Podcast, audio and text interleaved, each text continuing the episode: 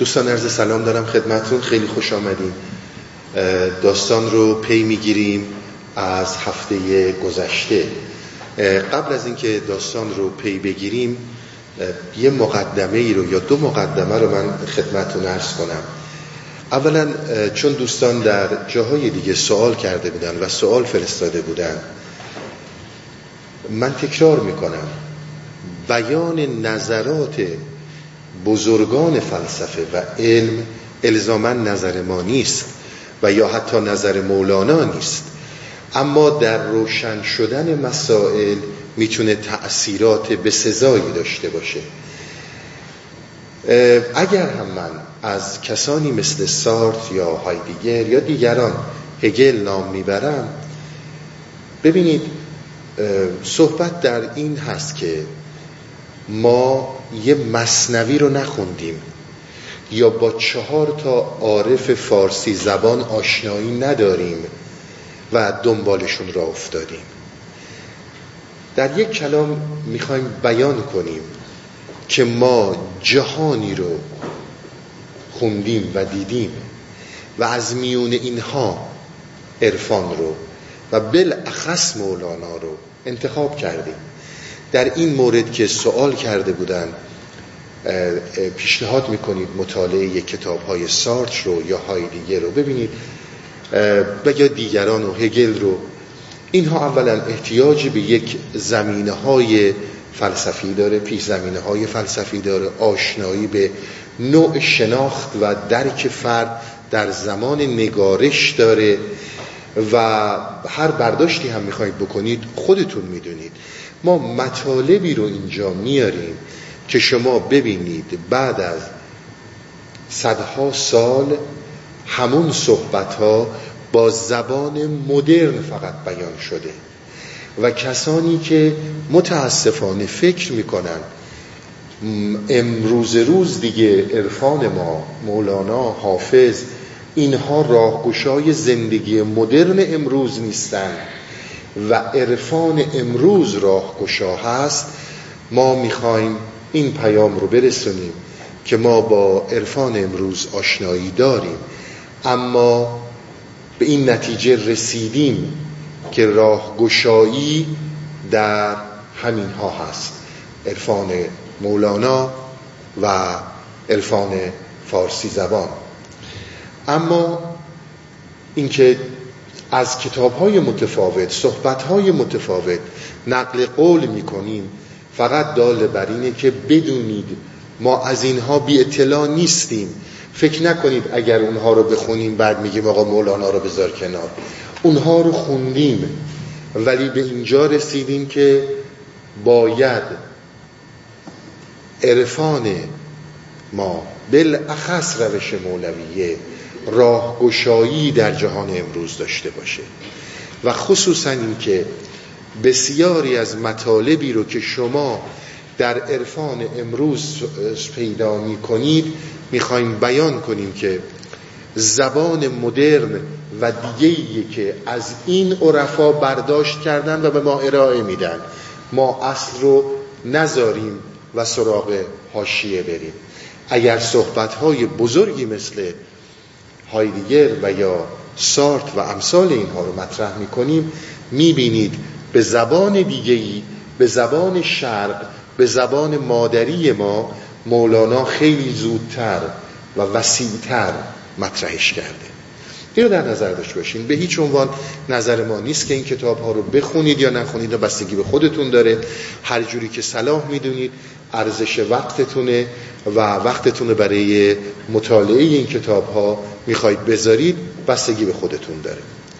اما مطلب دیگه ای رو که باید خدمتتون ارز کنم در عرفان توجه به یک نکته خیلی ضروریه. من این رو بارها به زبانهای متفاوت بیان کردم. باز هم بیان می‌کنم. متاسفانه خیلی از آدم ها چون آشنایی ندارن با عرفان البته ما امروز مطلقا نداریم. تمام کسانی که از عرفان دم می‌زنن نمیگم تمام ولی خیلی هاشون. اینها فقط دم می‌زنن. آشنایی با متن عرفان ما ندارن. و اسمهای خودشون رو عرفان می‌ذارن. اما تصور بر این میره که عرفان یک چیزیه مثل پزشکی زیستشناسی مکانیکی باید بر درک اون قالب شد و اون رو به انبار و انباشته دانش ها اضافه کرد و در ویترین به معرض نمایش گذاشت که من می‌دونم عرفان رو. عرفان یک دانش نیست. زمانی که شما بتونید بر اون غلبه کنید عرفان زمانیه که حقیقت بر شما غلبه می‌کنه. این اون فرقه. تمام صحبت من در این چند ساله بر این منوال بوده که آیا میشه عرفان رو به صورت یک عارف زندگی کرد به صورت یک عارف در ریالیتی و واقعیت نه یک توهم خرافاتی که ریش بلندی داره انگشت عقیقی می‌زنه گوشت نمی‌خوره چای نمی‌خوره نمی‌دونم روزی پنج ساعت میدیتیت می‌کنه و اصلا از این دنیا خارجه. ما با اینجور خرافات کاری نداریم هیچ اعتقادی هم به وجود این افراد نداریم. در زندگی عملی ما اون چیزی که میشه عارفانه زندگی کرد آیا شدنی هست یا نیست؟ تمام صحبت ما همینه. بیان یک مطالبی مثل علم شیمی نیست که یادش بگیری و به کلکسیونت اضافه شه. سقرات میگه اگر نتونم عدالت رو با الفاظ بیان کنم با تمام وجودم زندگیش می‌کنم.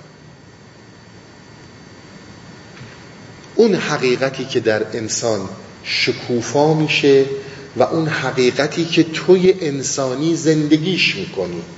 این اون عرفانیه که ما صحبتش رو می‌کنیم. از این پایه شروع میشه تا به ارتباطات وجودی و فوقانی زندگی ارتباط پیدا می‌کنه.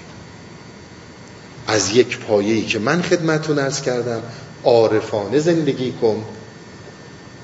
و هیچ ربطی هم به این حرفایی که امروز می‌زنن نداره به هیچ عنوان نداره.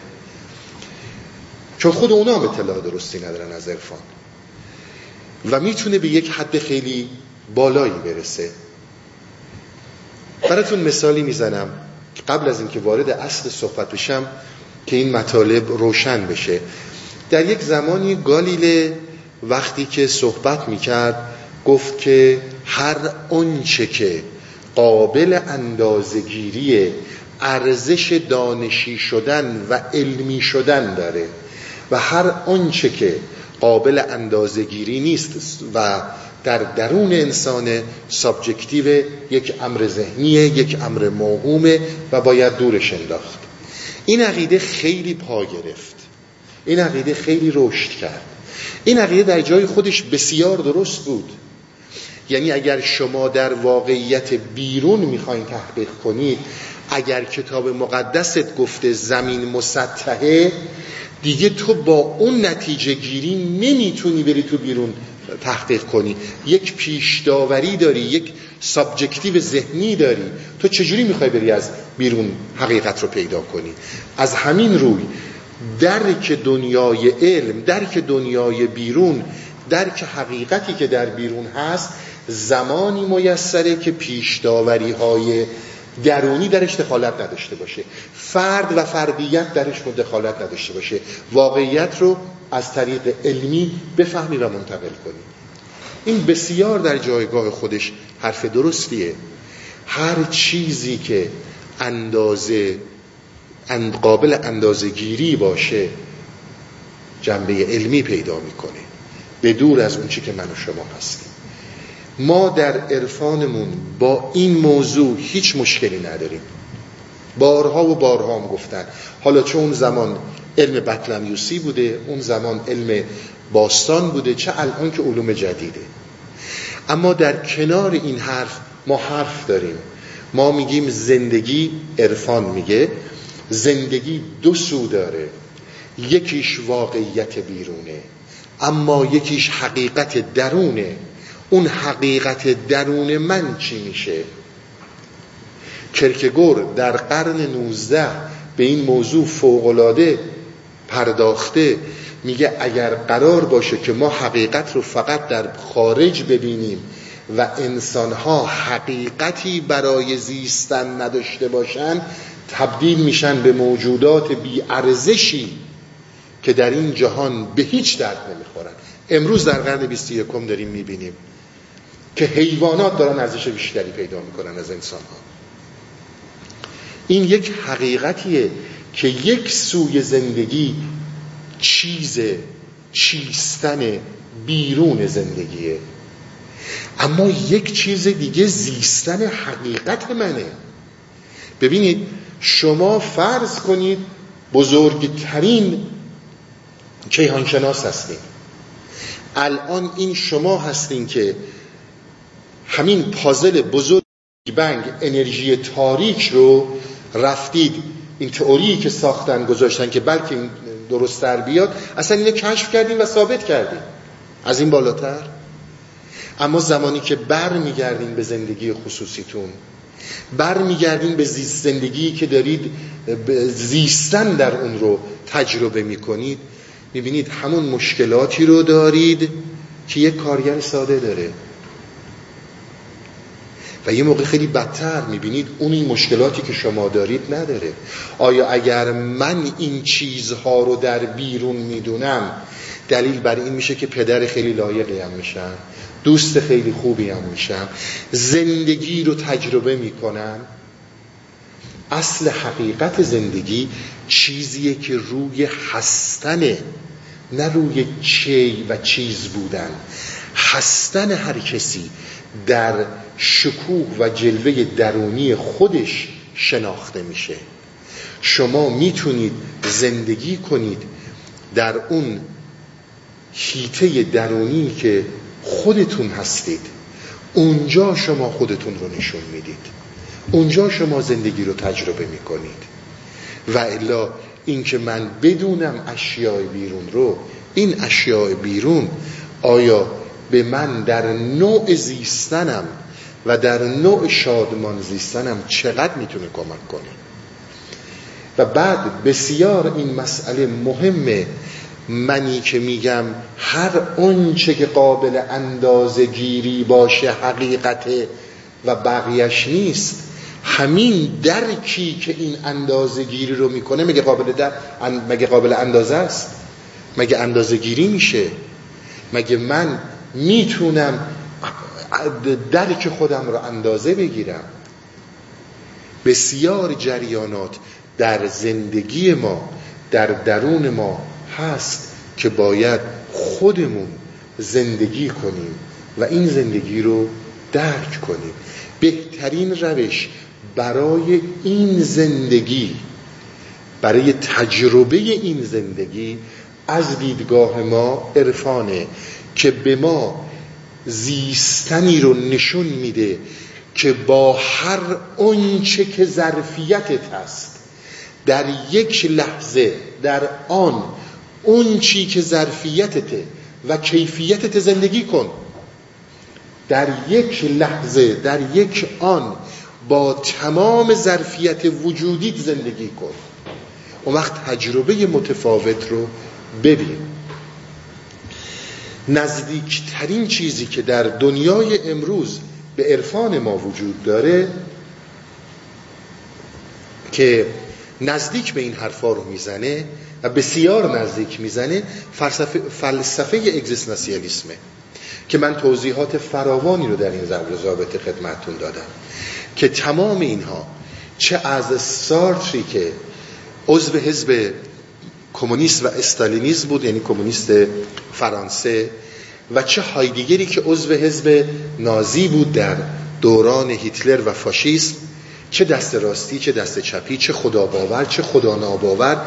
به اصل اصالت انسان یک ایمان قدرتمند دارن. به اصل حق زیستن. نه یک توالد و یک زندگی که فقط بر اساس قرایزه. شکوفا شدن شکوفا شدن اندیشه ها در انسان تجلی کیفیت هایی در انسان که انسان حاضره برای اون کیفیت ها حتی زندگیش رو بده و ارزش زیستنش رو پای اونها بریزه. ما در رابطه با زندگی عادی تولید مثل و خورد و خواب و اینا صحبت نمی کنیم اون کیفیت های درونی. عرفان در اینجا این کاربردها رو داره. عرفان در اینجا این کاربردهای اساسی رو برای شروع زندگی داره. شما در نظر بگیرید انسانی که متوجه این موضوع در عمل بشه که تاریکی های خودش رو روی دیگران نندازه و متوجه این باشه که دیگران تاریکن و این روشنه و می‌خواد دیگران رو روشن کنه. خب میشه این تمام این جنایت ها اما زمانی که من میپذیرم که من باید تاریکی های خودم رو ببینم من باید کیفیت درونی زندگی خودم رو زندگی کنم اون موقع این زندگی در عمل صلح آمیزه یا اینکه ما رو بندازن به جون هم تیکه پاره کنیم همدیگر رو اسمش هم بذارن که نه همدیگر رو دوست داشته باشیم به هم عشق بدیم. این اسمش حقوق بشر این اسمش فلانه اون چیزی که کاربرد اصلی زندگی انسانه درک درون خودشه. چون تا امروز انسان عرفان رو تجربه نکرده تا امروز بشر عرف در عرفان زندگی نکرده. همه اونطوری که یک درویشی که اینها میگن یک کشکول به دست و یک کلا نمدی گذاشته و یه لباس سفید میپوشه یاهو می‌کنه و گدایی می‌کنه نیست. درویش کسیه که از خود توهی شده. به محض این که میگی میگه آقا درویش ها خب آقا ما اصلا به اون درویش کاری ندارم. اون علکی اسم خودشو درویش گذاشته. این مصنوی این حافظ بخونید داریم می‌خونیم سالهای سال بوی از خرافات بوی از شعار بوی از حماقتهای انسان در اینها نمی‌بینید. این اون چیزیه که ما سعی کردیم معرفی کنیم. نزدیکترین هم به ما اگزیستانسیالیسمه که حتی در موارد زیادی من خدمتون ارز کردم صحبت های حافظ صحبت های مولانا به این جریانات می‌خوره. این مقدمه رو داشته باشین. بحث ما وارد میشه در یک بحث های فوق العاده تخصصی و فوق العاده بالای عرفان که مطرح کردن اینها دقت زیادی می‌خواد. توجه فعالیت ذهن در عدم تجربه. همونجور که جلسه قبل عرض می‌کردم سخنان من رو اونطور بشنوید که من دارم میگم بدون هیچ گونه جاجمنتی بدون هیچ گونه قضاوتی. اینها در رده هایی هستش که بسیار باید حلاجی کنیم. به این راحتی نمیشه از کنارش گذشت. من می‌خواستم شعرها رو بخونم ردشم و توضیحات متعارف و عادی که همه جا می‌تونید پیدا کنید بدم و برم سر اصل داستان. اما دیدم حیفه بیت به بیت مطلب داره. باید روی این بمونیم. بحث شیطان جلسه قبل داشتیم. این جلسه بحث وحدت وجود و کلمات دیگهی که در کنار این داستان میاد. تا اینجا رسیدیم. از قده گر در اتش آبی خورید در درون آب حق را ناظرید. شما وقتی که آب رو توی قده توی کاسه دارید دارین آب رو می‌خورین چی رو می‌بینید؟ به صورت خودتون دارین می‌بینید دیگه. صورت خودتون رو دارید می‌بینید. میگه وقتی که دارید آب می‌خورید در اون آب شما حق رو ناظرید. آنکه عاشق نیست او در آب در صورت صورت خود بینده صاحب بسر میگه اگه ما راجع به آدم های عادی داریم صحبت می‌کنیم هر کسی جز اشاق هر کسی جز اون که عشق عرفانی رو تجربه کرده. این صورت خودش رو می‌بینه. میگه پس من یعنی خدا؟ این صورت من صورتیه که خدا آفریده دیگه. پس من خود خدام صورت من خداست. حدیث هم دیدید داریم که انسان رو خدا بر صورت خودش آفرید. پس این صورت من صورت خداست. میگه من ابدا این تویی که تو هستی رو نمیگم. این صورتت هم نمیگم.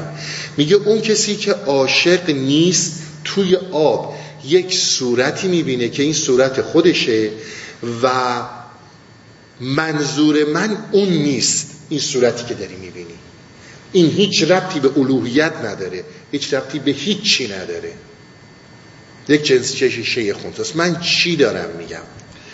صورت عاشق چو فانی شد درو پس در آب اکنون کرا بیند؟ بگو.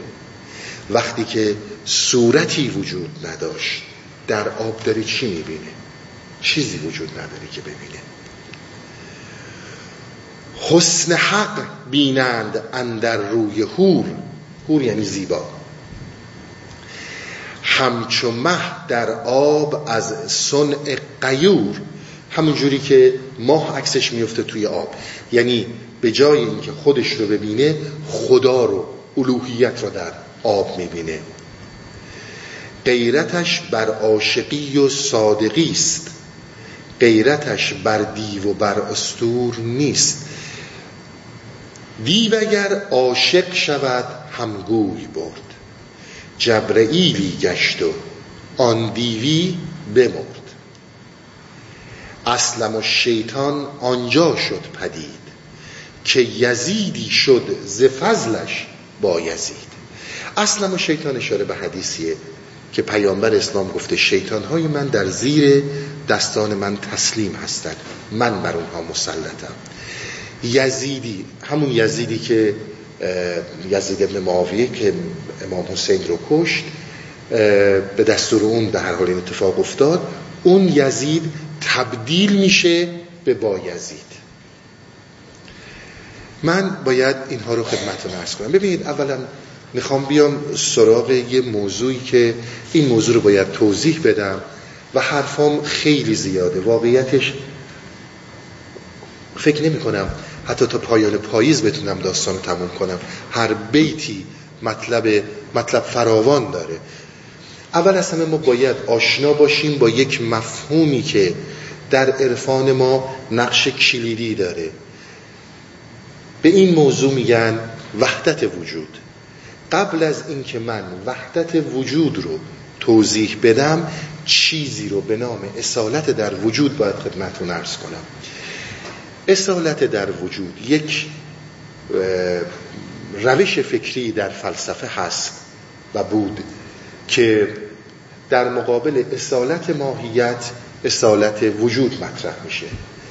ببینید شما میگید سنگ هست پرنده هست. گیاه هست کوه هست دریا هست همه چی هست. اما سنگ با کوه فرق می‌کنه سنگ با پرنده فرق می‌کنه. پرنده با گل فرق می‌کنه. اینها فرقشون در هویت و ماهیتشونه. اما در یک چیزی مشترکن. همه اینا هستن. همه اینا وجود دارن.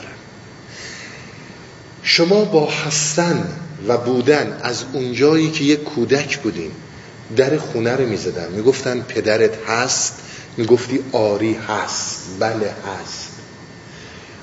جا هستن رو می‌شناسی میایم تا بحث اصلی که ما امروز یعنی امشب خدمتون عرض می‌کنم. ببینید شما یک چیزی رو در نظر بگیرید به نام مثل خود آب.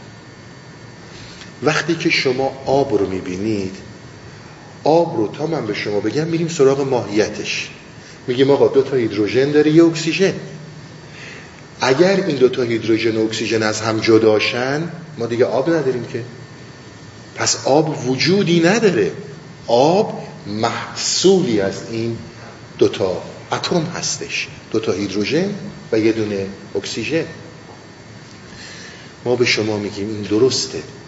شما زمانی که این رو جدا کنید دیگه آبی نمیمونه. اما همین آب همین هیدروژن و اکسیژن به چی تبدیل میشن؟ میگید به گاز. میگه خب اون گازم هست. الان شکل آب داشت. در این تشکیلی که دادن با هم دیگه الان شد شکل گاز.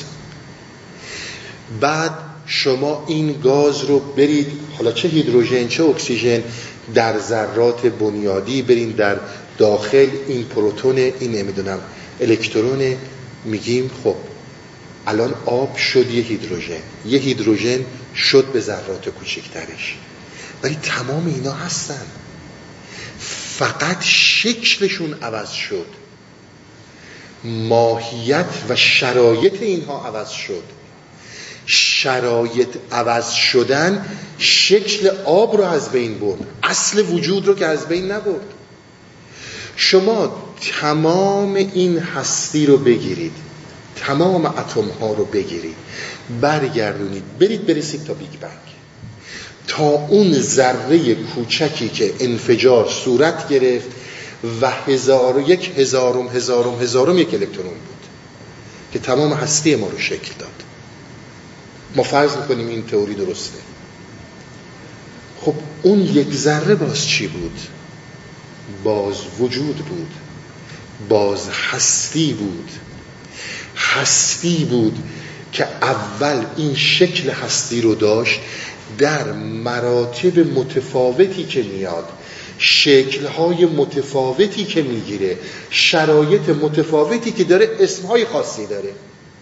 یه جا اکسیژن و هیدروژن به هم قاطی میشن میشن آب یه جایی از هم جدا میشن میشن گاز. ولی اصل بودنشون هست. اصل هستنشون هست.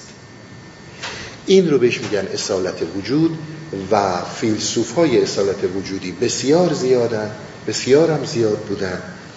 ولی با اگزیستانسیالیسم فرق می‌کنه. اون, اون هم اصالت وجوده ولی اون اصالت وجود برای انسانه.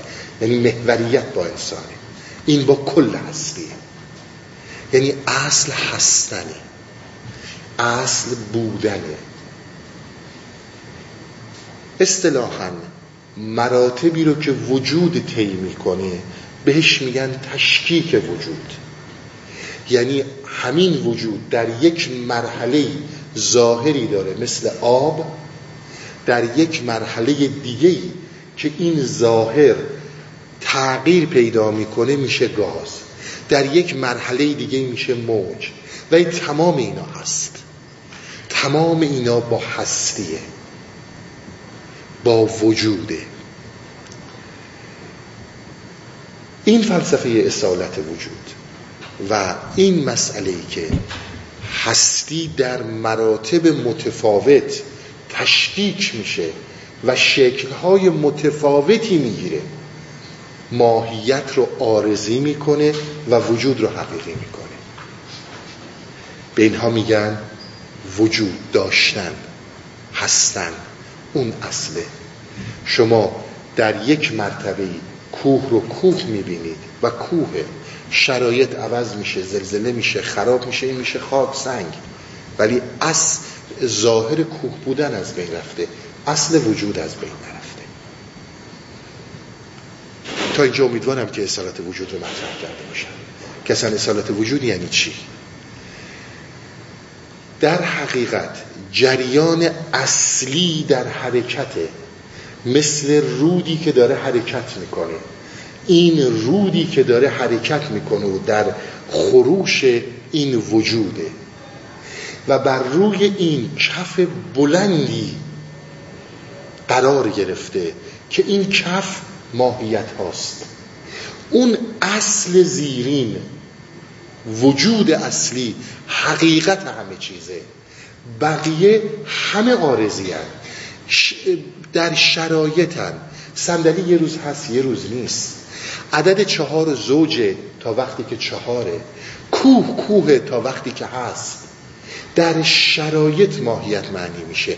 آب تا زمانی که مایه آبه. وقتی بخار شد به شکل دیگه ای در میاد. و الا آخر همه چیز همینطور می‌بینید.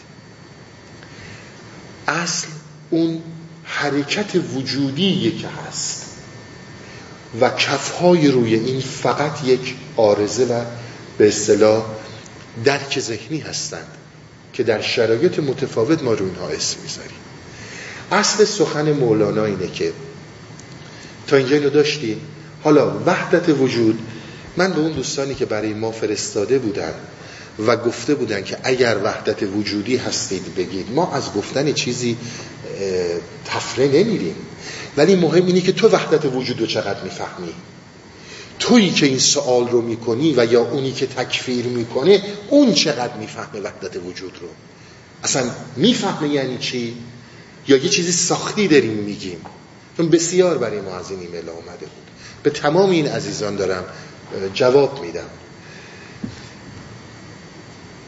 در واقع مولانا برای توضیح این توضیح این حقیقت میگه شما فرض کنید سیب یا گلابی یا به رو بفشارید. شعراشو خوندین همه می‌دونید. وقتی که اینها فشار میدین تعدد و چندیت از اینها از بین میره. همشون میشن یک جوهره یک جوهره یک اسنس یک اسانس میشن. یک آب میشن میشن آب گلابی. ده تا بیست تا گلابی رو شما فشار دادین اما همه شده یه لیوان گلابی آب گلابی. یا سیب یا هر چیز دیگه. ما به هیچ عنوان حرفی رو که امروز علل خصوص در غرب و به خصوص امریکایی ها از زبان رومی نقل می‌کنن مطلقا قبول نداریم. یعنی مطلقا بیراه میگن. که آقا ما همه در یک یونیتی هستیم ما همه یکسان هستیم ما همه در یک وحدتی هستیم. رومی هم اینا رو گفته. رومی اینو نگفته. رومی گفته در وجود وقتی که به وجود پیوستی واحدی. در حال حاضر تکسر وجود داره و کسرت وجود داره. من منم شما شمایی. دیوار دیواره. تا وقتی که در این اسارت هستی این حرفای شعاره. اینا واقعیت نیست. پس ما در اسنس خودمون در اون حرکت جوهری و وجودی خودمون یک وجود واحدی. هنوز نرسیدم به مسئله وحدت وجودی که می‌خوام بیان کنم.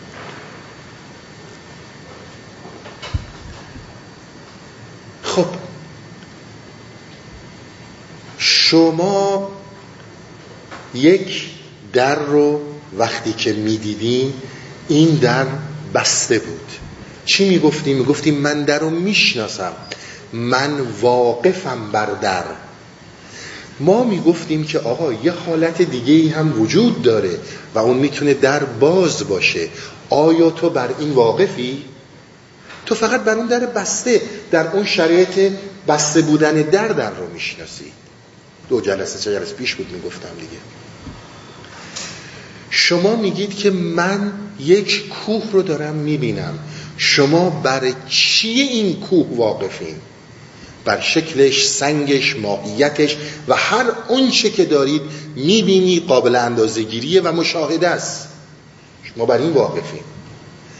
ما میگیم در این کوه چیز دیگه ای هست که تو بر اون واقف نمیشی چون نوع ارتباط رو بلد نیستی.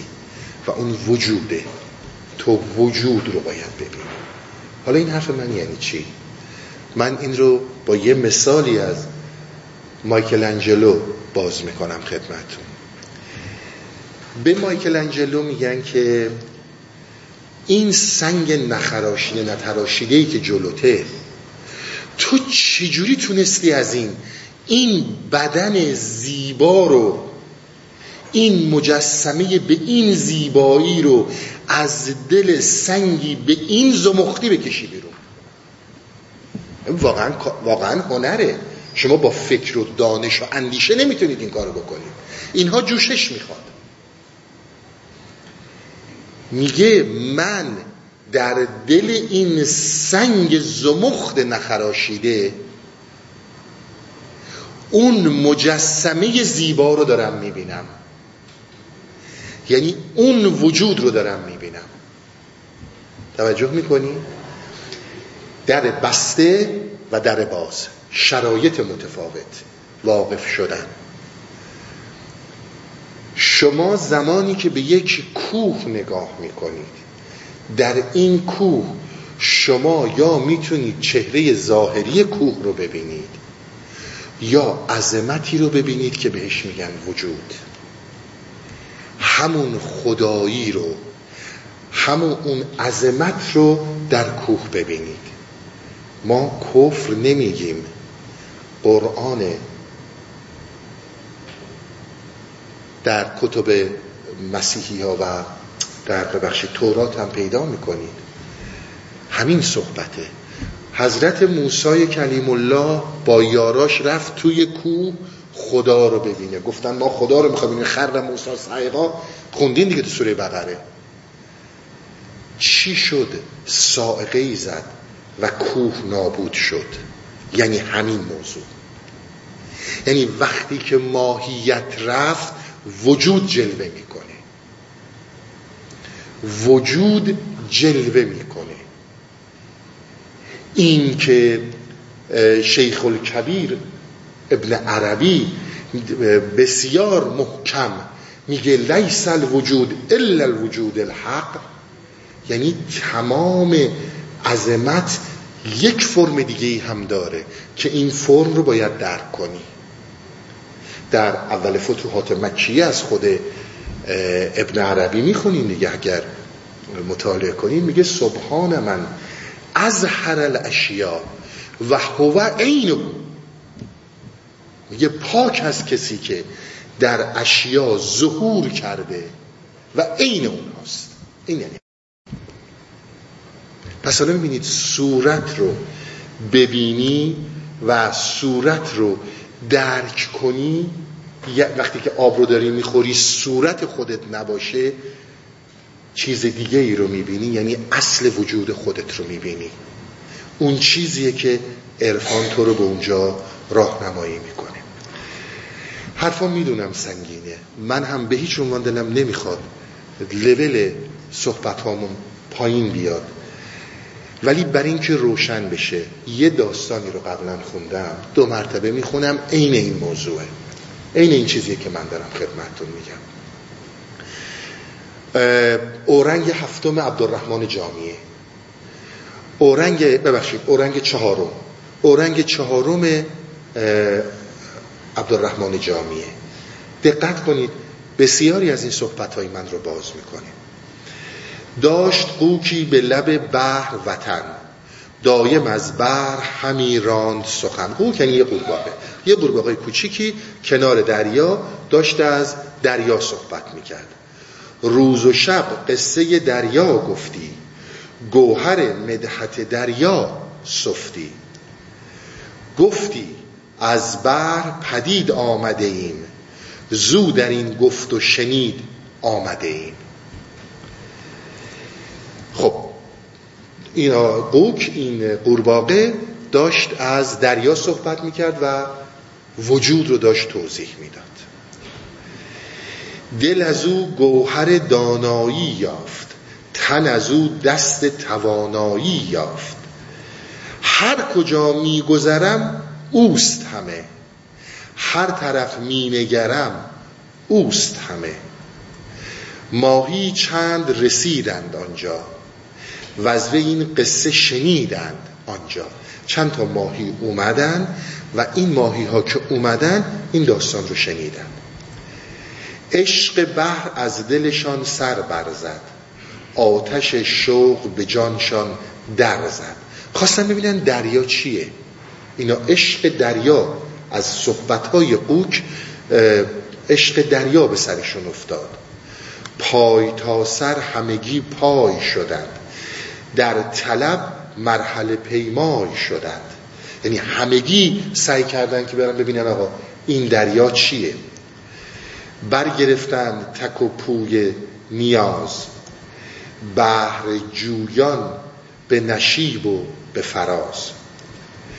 گاه در تک چو صدف جا کردند. گه چو خس رو به کنار آوردند. اینها در حقیقت ماه دریا کل وجوده و ما از این وجودیم. ما درون این دریاییم. عین همین ماهی ها و توی این دریا دنبال دریا داریم میگردیم. چون غرقیم در این دریا نمی‌تونیم ببینیمش. چون وقتی میشه این دریا رو که دریا بیای بیرون از وجود بیای بیرون عدم و نیستیه. حالا ما فکر می‌کنیم که هر کدوم از اینا یه شکلیه. مثلا صدف ارز کنم خدمت شما ماهی خزه اینا همش از همون آبه. اینها همشون از اون آب تشکیل شدن. و در این مرحله وجودی یک زمانی صدفیم یک زمانی خسیم. صحبت های جلسات قبلیاتون باشه. خلاصه نه نشان یافت شد از بحر نه نام می نهادند به نومیدی گام. گفتن آقا ما آخرش نفهمیدیم چی شد. از قضا سیدگری دام نهاد راهشان بر گذر دام فتاد. یک آن جمع به دام افتادند. تن به جان دادن خود در دادن. آقای سیدگر آقای ماهیگیر اومد و اینها رو توی سید انداخت. سیدگر برد سوی ساحلشان ساخت بر خشکی زمین منزلشان چند تن کوشش و جنبش کردند. خزخزان روی به بحر آوردند. نیم مرده چو رسیدند به بحر جام مقصود کشیدند به بحر. دانش و بینششان روی نمود کانچه می‌داد نشان قوک چه بود. تازه وقتی از دریا افتادن بیرون وقتی دوباره برگشتن به دریا در اون زمان فهمیدن که آقا دریا چیه. زنده در بحر شهود آسودند غرقه بودند در آن تا بودند. من با این یک کلمه زنده در بحر شهود آسودند کار زیاد داریم صحبت خیلی داریم. در حقیقت مسئله اینه که ما انسان ها در این دریای وجود چون غرقیم هر قوکی هر قورباغه دانایی سخنی رو بگه نمی‌فهمیم ما در متنشیم. نمی‌دونیم در متنشیم تا زمانی که شهود به وجود بیاد. اینها در شهود اتفاق میفته ما ماهی هایی هستیم در این دریای وجود. اما ماهی هایی هستیم که در یک آکواریوم در یک تنگ قرار گرفتیم که این شیشش محدبه زان سبب تمام دریا رو داریم محدب می‌بینیم. چون داریم از این شیشه فکر نگاه می‌کنیم. چهل میلیون تا شست میلیون بایت فقط چهل میلیونش پروسه میشه یعنی شیشه یعنی این محدبه. این گفته یکی از بزرگان این قرنه حالا 800 سال پیش مولانا میگه پیش چشمت شیشه ای داری بود درسته؟ یعنی همون داستانه. یعنی بحث ما سر اینه که یک چیزهایی درک کردنی هن که اگه بتونیم بهش درک بهش بتونیم بهش تکیه کنیم. چون پشت شیشه محدبیم. چون بیشتر از چهل بایت رو نمی‌تونیم پروسه کنیم. اصلا همچون کیفیتی رو نداریم. ذهن ما مغز ما یه همچون توانایی رو بیشتر نداره. اینها میشه چیستی ها یک چیزهایی زندگی کردنیه عین شدنیه درش غرق شدنیه. به خاطر همین اون چیزی رو که شما می‌تونید در این مسیرها درک کنید مسئله شهود هستش. شما در شهود خیلی چیزها رو می‌بینید و درک می‌کنید. این بحث وحدت وجوده. ما در اصل وجود خودمون همه وجودیم. در ظهورش در ظاهر تشکیک به وجود میاد. تشکیک میشه امر ماهوی میشه امر ماهیتی. یعنی این میشه کوه اون میشه دریا اون میشه درخت و این میشه انسان و چیزهای دیگه. این یکی از مهمترین دیدگاه های عرفان ماست. جناب سهروردی حضرت مولانا و خیلی کسان دیگه از این هم بالاتر رفتن و گفتند وجود نور محضه. نور این نور حسی منظور نیست. اشتباه نکنید. به خاطر همینم هر کسی تا میره تو شهود میگه آیا یه جایی بود پر نور بود. همه نمی‌دونم فرشته و همه اینا رو قسم اینه که باز کنم. نور نور درونیه. مگه علم شما نور نیست؟ مگر عقل شما نور نیست؟ مگر عقل شما تاریکی ها رو برای شما کنار نمی‌زنه؟ مگر علم شما تاریکی ها رو روشن نمی‌کنه؟ خب این نوره. حتما باید نور نور حسی باشه.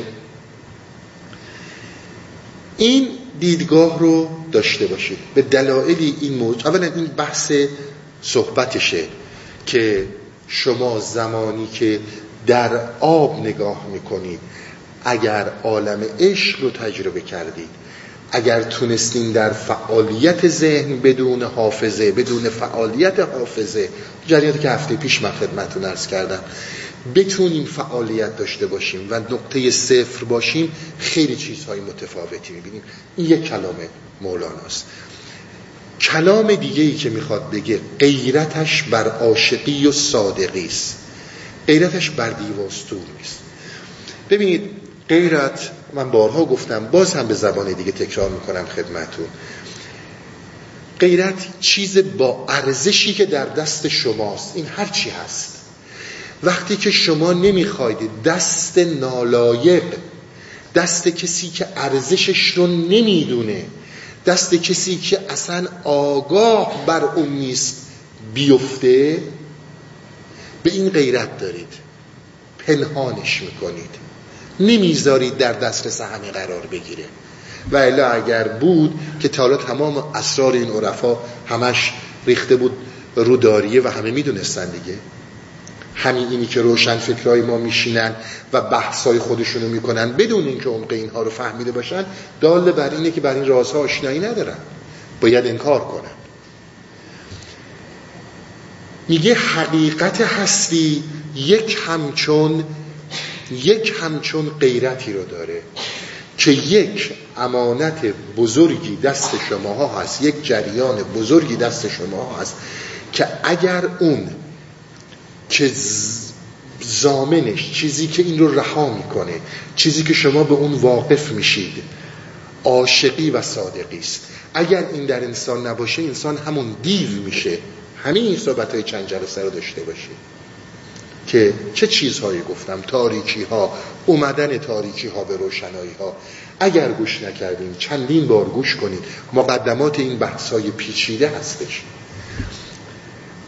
اون چیزی که این در نگرانشه که دست هر کسی نیفته حالا غیرت بهش داره من میگم نگران. فقط اینه که به دست کسی برسه که عاشق و صادقه. به غیر از این کاری به کسی نداره. این دیو اون دیو پاره کنه. اون حیوان اون حیوان رو پاره کنه. شیره بره روباه رو چیز آهوه رو بخور این با این چیزا کاری نداره. این غیرتش رو اینه که این راز در دست رازهای زندگی و هستی در دست کسی باشه که عاشق و صادقه. به قول این الغزات همدانی میگه اگر آگاهی انسان رو اگر اون چیزی که من یعنی این الغزات ازش آگاه شدم توان داشته باشید به روی دیواری بکشید و انسان قادر به دیدنش باشه هر انسانی آگاهی و توانایی خودش رو بینه قالب تایی می‌کنه. اینقدر عظمت وجود داره. ما با این موضوعی که انسان یک موجود یک انتیتی خیلی کوچیک تصادفی اتفاقی اومده تو این دنیا و اردرختا اومده پایین و ما با تکامل هیچ مشکل نداریم اینها رو هم قبول داریم. اما بحث چیز دیگه ایه ما به این دید به انسان نگاه نمی کنیم ما اون عظمت انسانی رو می‌بینیم. پس تا اینجا این شد این بیت. غیرتش بر عاشقی و صادقی است. یعنی حرفی که من بارها خدمتتون ارز کردم.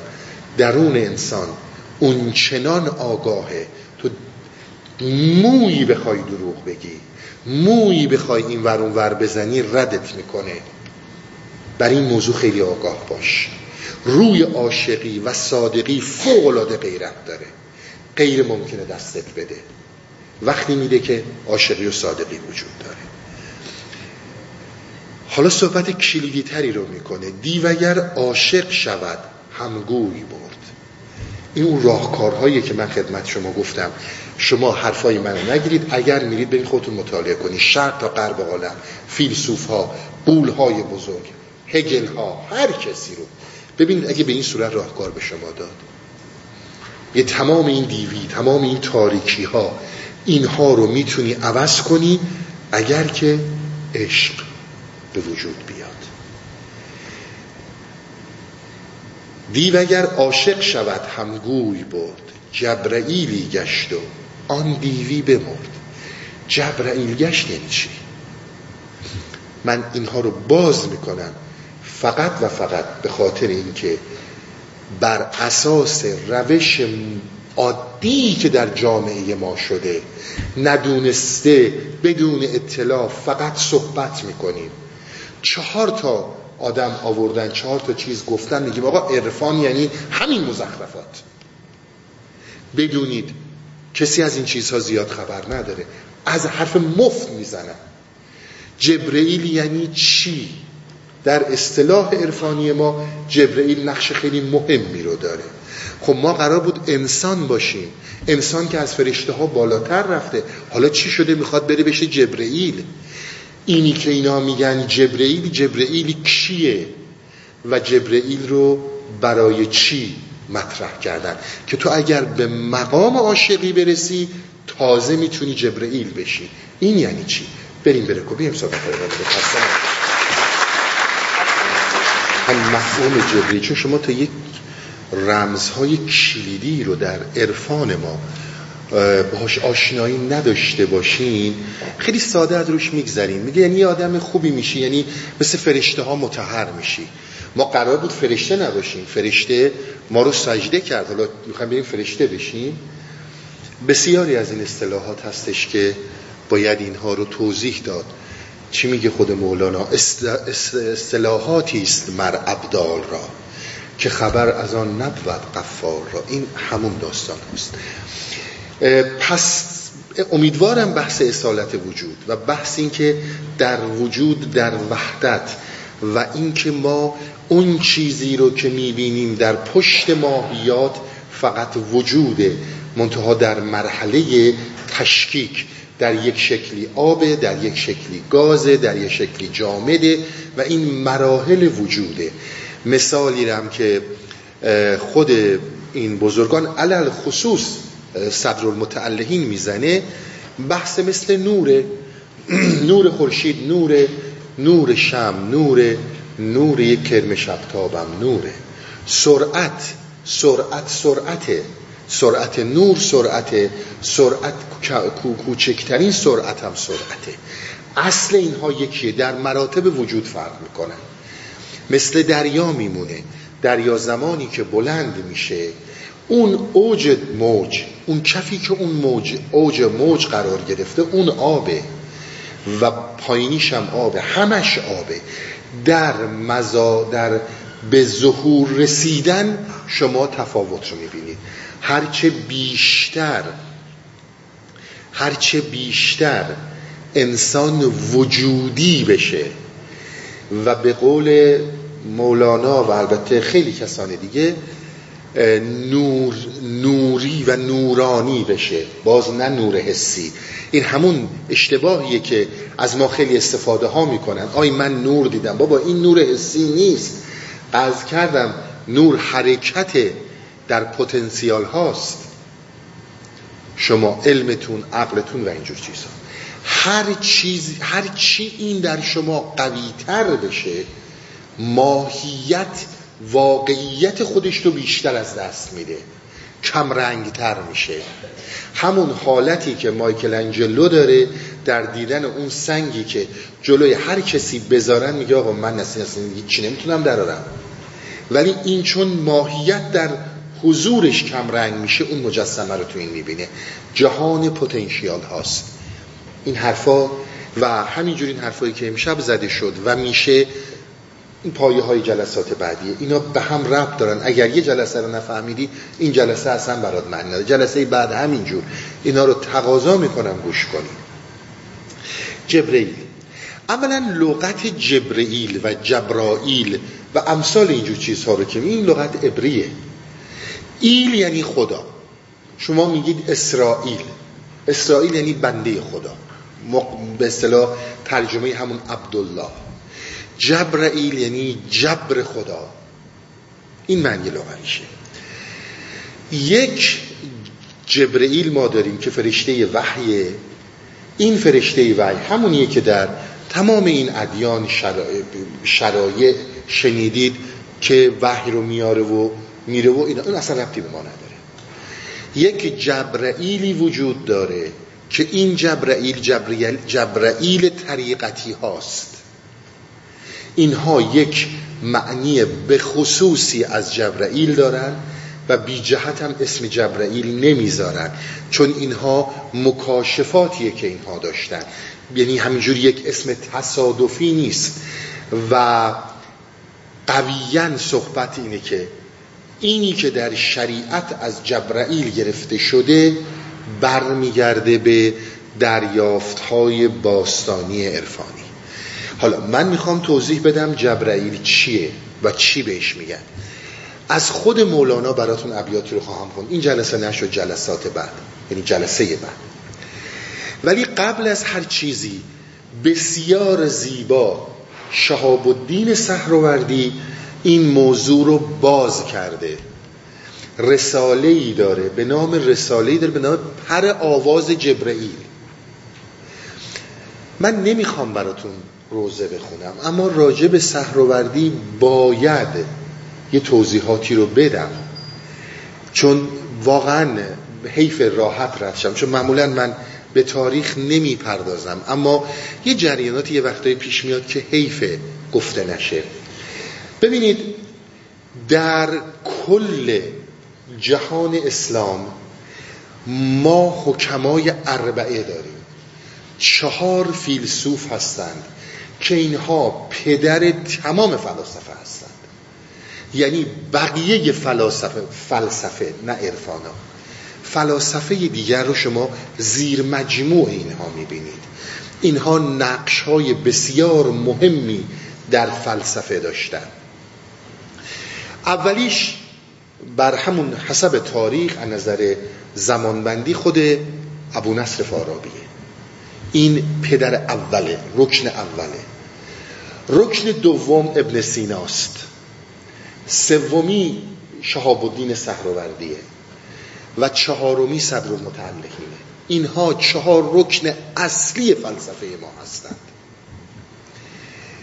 شیخ شهاب الدین سهروردی رو امام افلاتونی های ایران میگن ولی دروغ میگن. این مرد چیزی رو پایریزی کرد که فوق العاده برتر بود. ولی چون بحث نزدیک به فلسفه افلاتونه و متعالی افلاتونیه خیلی اینو به اون وصل کردن. سهروردی می‌دونید سهرورد جایی نزدیک زنجان. سهروردی رو سهروردی از زنجان حرکت می‌کنه میره به حلب به همین سوریه امروز شامات به اصطلاح.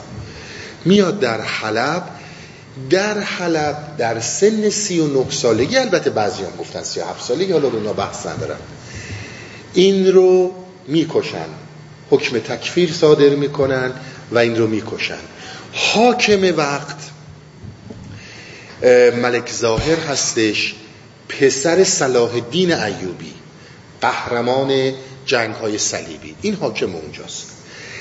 صلاح الدین تصمیم گرفته برای از بین بردن بددینان یعنی کسانی که بددین هستن از دین خارج شدن. تشخیص این با کیه؟ تشخیص این با فقه هاست وقتی فقه ها حکم تکفیر رو صادر می‌کردن اینها رو میکشتن خیلی زیاد هم کشتن. بسیار زیاد کشتن.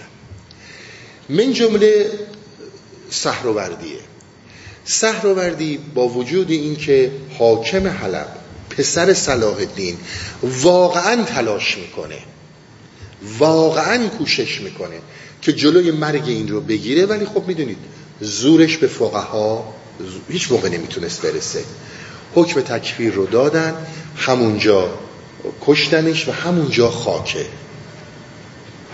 اگر حالا که دیگه الان خب در داغونه ولی قدیم اگر کسی رفته باشه همون جا یک هتل شرایتون هست.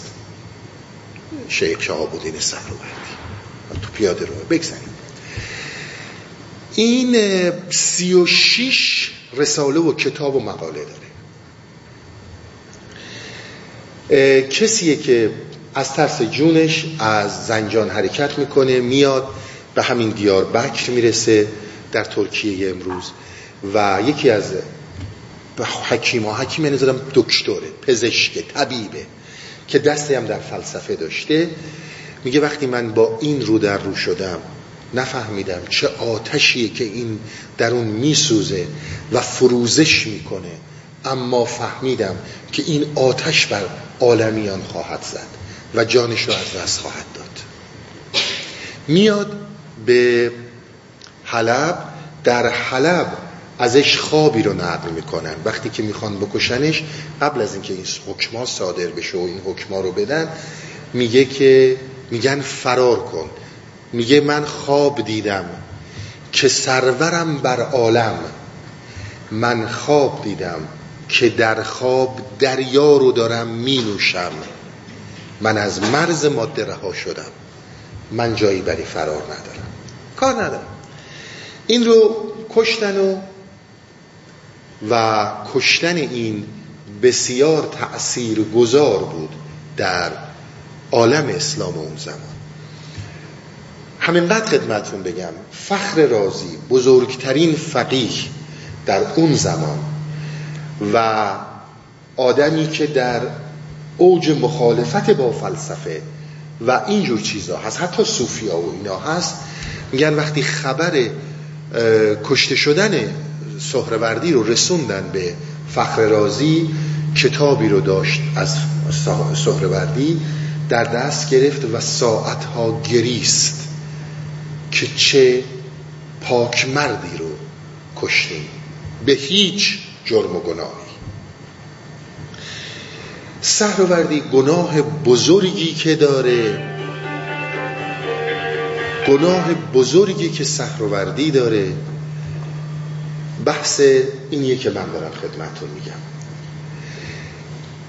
بعد از شکست ایران از عرب ایرانی ها یک چیزهایی که به جونشون بند بود و براشون فوق العاده ارزشمند بود به هر قیمتی بود سعی کردن نگه دارن. یکیشو که خب امروز هم خیلی بهره برداری همین نوروز خودمونه. همین سال نوه. که هر فرمی بود نگهش داشتن. چیز دیگه ای که در کنار این نگه داشتن عرفان ایران. ایران که میگم ایران بزرگ. شما یه نقشه کوچیک رو در نظر نگیرید. ایران بزرگ. تمام خراسان و تمام جاهایی که به اصطلاح جزو زبان پارسی و پارسیان بوده. کار ندارم. یکی از چیزهایی رو که اینها با وجودشون نگه داشتن و فوق العاده کشته سر این دادن عرفانی بود که آوردن وارد اسلام کردن و عرفان اسلامیش کردن. این عرفان مطلقا عرفان میترایی ها حرکات میترایی ها و بعد زرتشت نوین خود زرتشت. نه دین زرتشتی های زمان سامانی. اینها بود که رنگ و بوی اسلام رو بهش زدن. این که میگم نمی‌دونن چی میگن چون واقعا خیلیاشون نمی‌دونن. جناب سهروردی تمام صحبتش سر اینه که آقا او چیزی که رفت به یونان و او چیزی که آقای فیساغورس رو کرد فیساغورس افلاتون رو کرد افلاتون اینها تعلیمات یونانی ها نبود. اینها تعلیمات فلسفه پیش سقراطی حالا درست افلاتون بعد از سقراطه. اما فلسفه پیش سقراطی در ایران بود. اینها هر اون رو که یاد گرفتن. باز نه صحبت سهروردی رو بگیرید نه صحبت منو. برید سفرنامه افلاتون و سفرنامه فیساغورس رو خودتون بخونید. حالا نمیگم ولی اگه می‌خواید حرف من براتون ثابت شه هر اونچه که اینها آموختن از مقها بود و از میترایی ها بود. همینطوری که هرمس میترائیزم رو و افکار خود زرتشت رو اون چی که در گاتا هست من کاری به عوستا ندارم. این رو وارد مصر کرد. تمام صحبت این بود کسانی که همتراز با جناب سهروردی به حساب میان که تونستن و در این راه جونشون رو گذاشتن و از شهدای نامی صوفیه و عرفان هستن شما حسین منصور حلاج رو می‌بینید. شما این القضات همدانی رو می‌بینید. شما خود جناب سهروردی رو می‌بینید. و بسیار افکار مولانا و علل خصوص حافظ برگرفته شده از این موضوعاته میگن در سوگ سهروردی اتار مصیبت نامه رو نوشت. برای اینکه سهرورد برای اینکه ما یک چیز فوق العاده با ارزشی داشتیم که این راحت از دست ما رفته البته اون مردم واقعا در یک سلوکی بودند. فرق می‌کردن خیلی فرق می‌کردن با امروز. اینها قادر به یک عقاید به یک توانایی هایی بودن که من به اصطلاح اشاره میدم به شما به در سفرنامه های اینا بخونید. ببینید فیساغورس چی نوشته از اینها. که قدرت های اینها وقتی افلاتون بر میگرده به یونان اول کلامی رو که میگه می‌دونید وقتی سقراط رو کشتن افلاتون آواره شد 20 سالشه. حالا کار ندارم. میگه بابا به ما هی می‌گفتن که فقط تمدن مال این یونانیاست بقیه دنیا وحشی هن. وقتی من رفتم و به مقام رسیدم و به مصر رو هم نامی بدیدم آقا ما وحشیم و اینها کجان بحث تبلیغات. وردی و همینجور حسین منصور حلاج سعی در این دارن که هر آنچه که ویران شد دیگه شد. اما این یادگار پدرانتون رو از دست ندید. این فوق العاده ارزشمنده. حالا الان خدمتتون عرض می‌کنم. شما ببینید اینها ارزشی که داشته. شما به نگاه نکنید ما اصلا کاری به این چیزا نداریم. جماعت ما و فارسی زبان ها بی موندن. اما اینها خون دادن که این بمونه. که این عرفان از بین نره. خب حالا مجوسی بودن و بددین بودن سهروردی رو چرا؟ چون تمام این شهود رو گردش در درون رو حرکت رو پلی زده بین اسلام و زرتشت بین اسلام و میترائیزم. بین اینها این پل رو زده که آقا این داستان ها رو ببینید. 1500 سال قبل از اسلام ما اینها رو داشتیم. بگذاریم. ببینید هرگز اسم از زرتشت نبرد. خیلی زیرکانه صحبت کرد. برای خب جون در خطره دیگه. ما خیلی ساده به مسائل. تا اونجایی که می‌تونه سعی می‌کنه جون رو نگه داره. اما زمانی که میان سراغ principle ش که principle باید بذاری کنار دیگه نمی‌ذاری کنار. این همون کشفیه از کیفیت درونیت که حاضری براش بمیری اما برنگردی. چیزایی که دیگه ما امروز باش بیگانیم. اسم از کسانی می‌بره. مثل فرشوشتر. جام، جاماسب اسم از زرتشت چقدر زیرکانه اینا کار کردن. خب فرشوشتک چیه؟ پدرزن زرتشته. اونم که برادرشه. هر جفتشون هم وزرای گشتاسبن و همین موضوع رو که الان می‌خوام بخونم آواز پر جبرئیل و ببینید این چه کرده. چون این مقدمات رو باید بگم.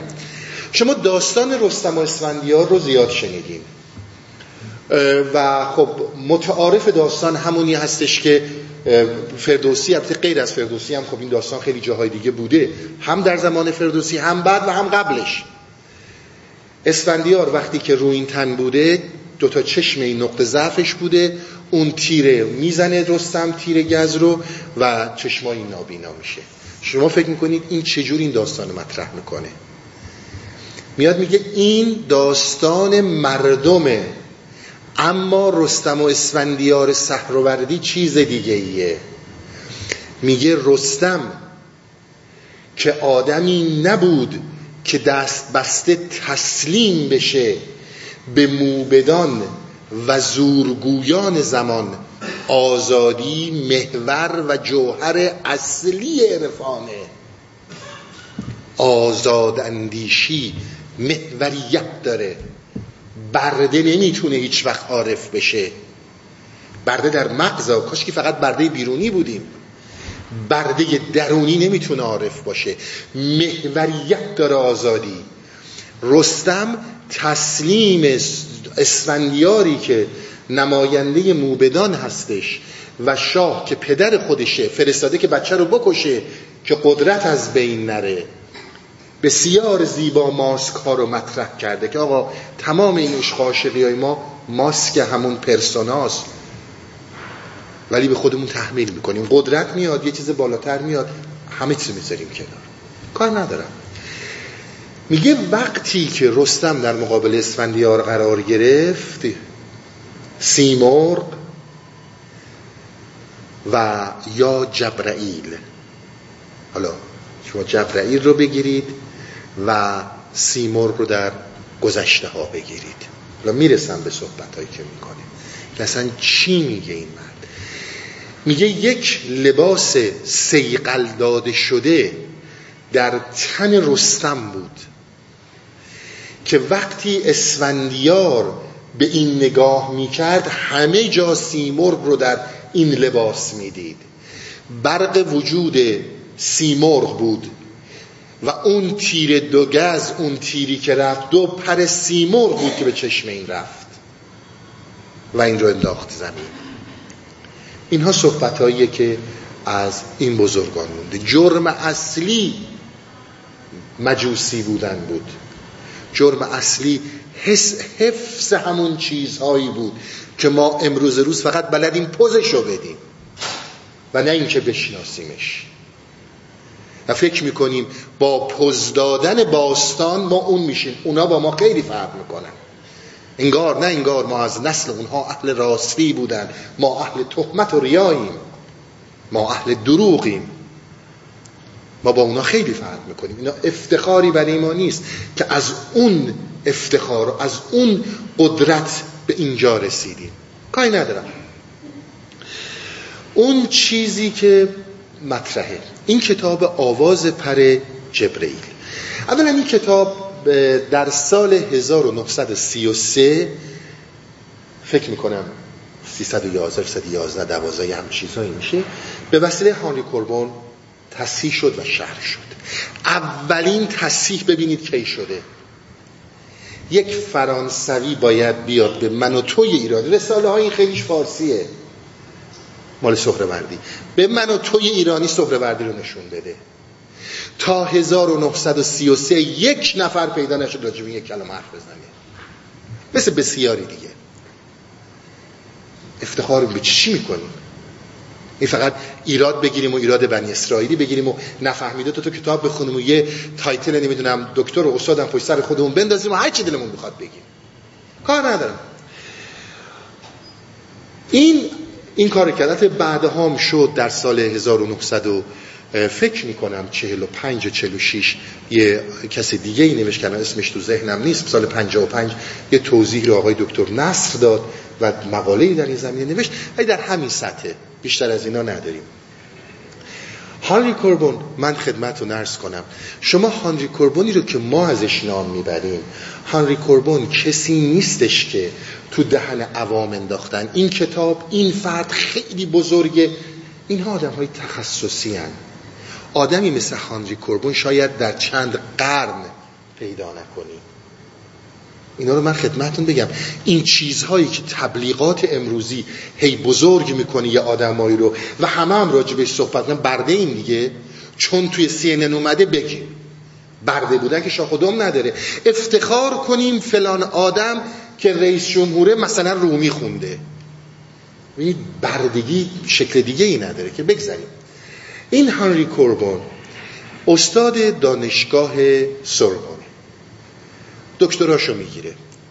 وقتی که دکتراشو می‌گیره اولا این فوق العاده در مسئله فلسفه و در مسئله مسیحیت و به صلاح مسیحی شناسه دانش مسیحیت داره. دکتراشو در سوربون می‌گیره.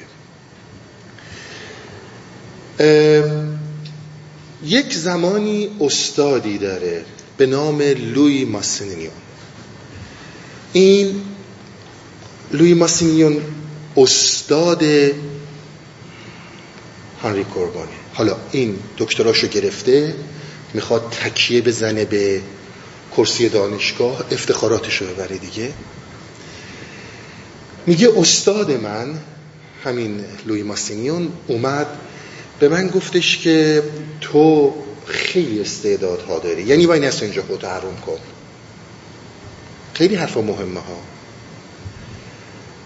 کتابی رو به من داد. گفتش که این کتاب رو خوندی؟ یک کتابی رو که من داد حدیقت الحقیقه بود. مال همین صحره وردیه داخل پرانتز خدمتون بگم خود لوی ماسیمیون کسی هستش که کتاب مسائب حلاج رو نوشته.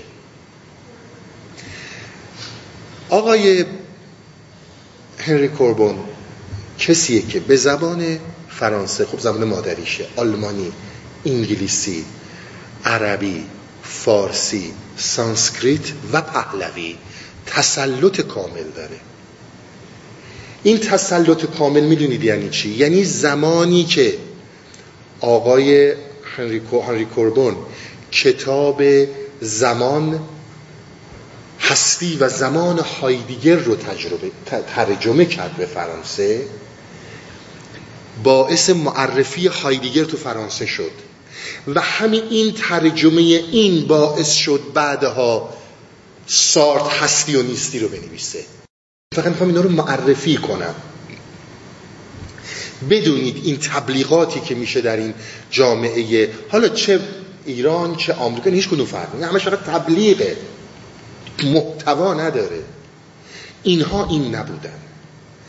میگه وقتی من حدیقت الحقیقه رو خوندم اون چنان متحول شدم. دیار بکر حکیمی که گفت آتشی به جهان خواهد زد بیاین هنری کوربان قرن بیستم. می‌خوام عظمت وجودی رو براتون بگم. میگه در اوج جنگ بدون اینکه ترسی داشته باشم از چیزی, از چیزی رفتم به استانبول. رفتم به استانبول و در استانبول شش سال تموم روی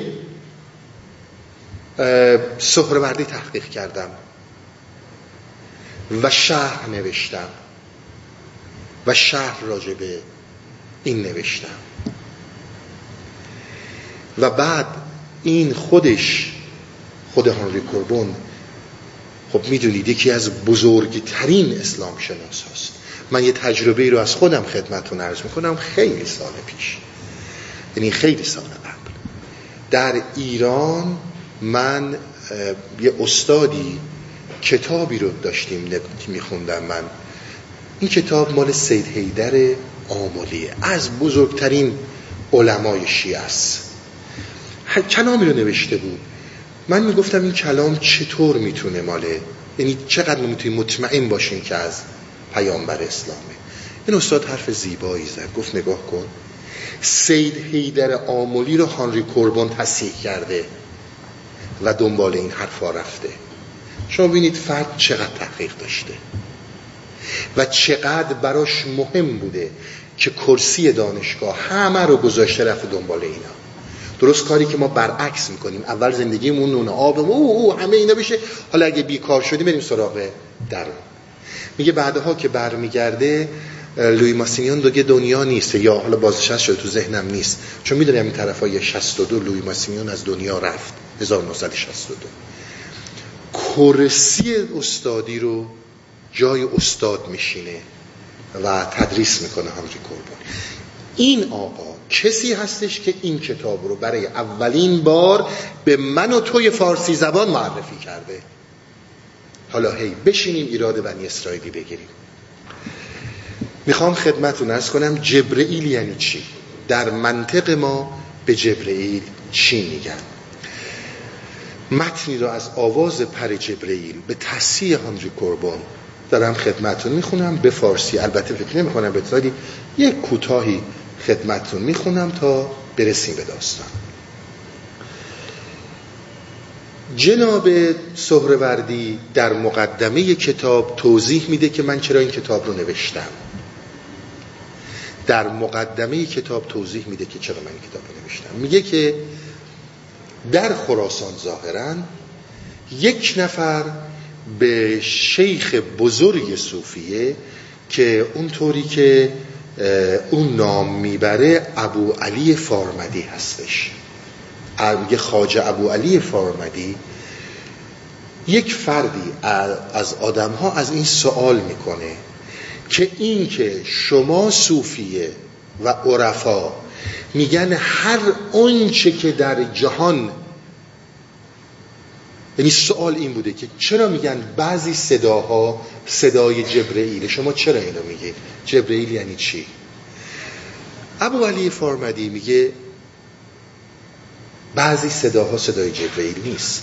هر آنچه که مشاهده می‌کنی هر آنچه که میشنوی حتی خود تو جبرئیلی.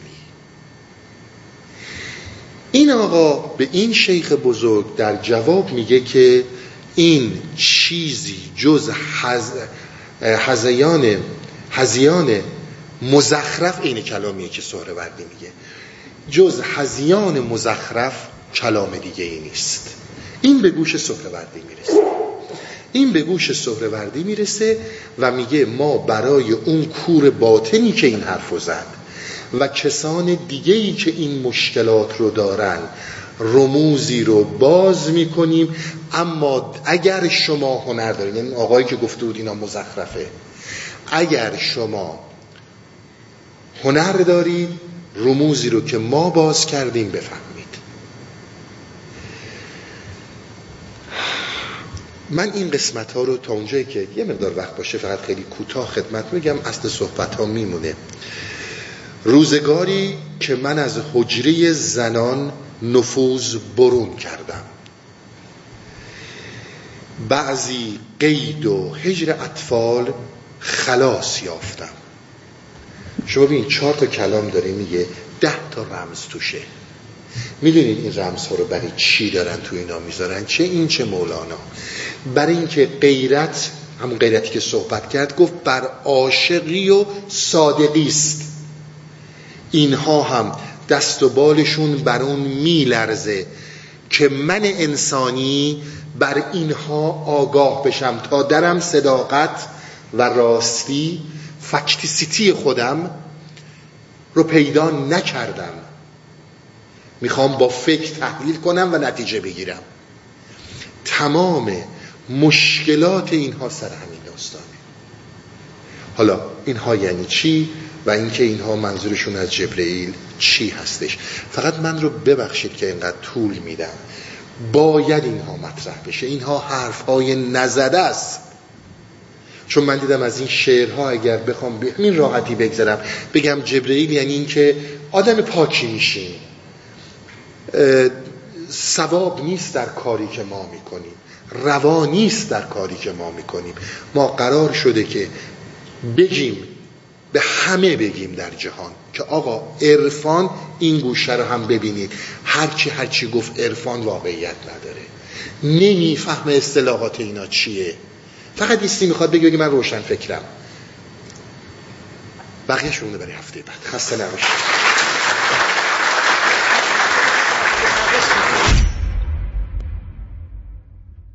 روابط عمومی هستی اوریان.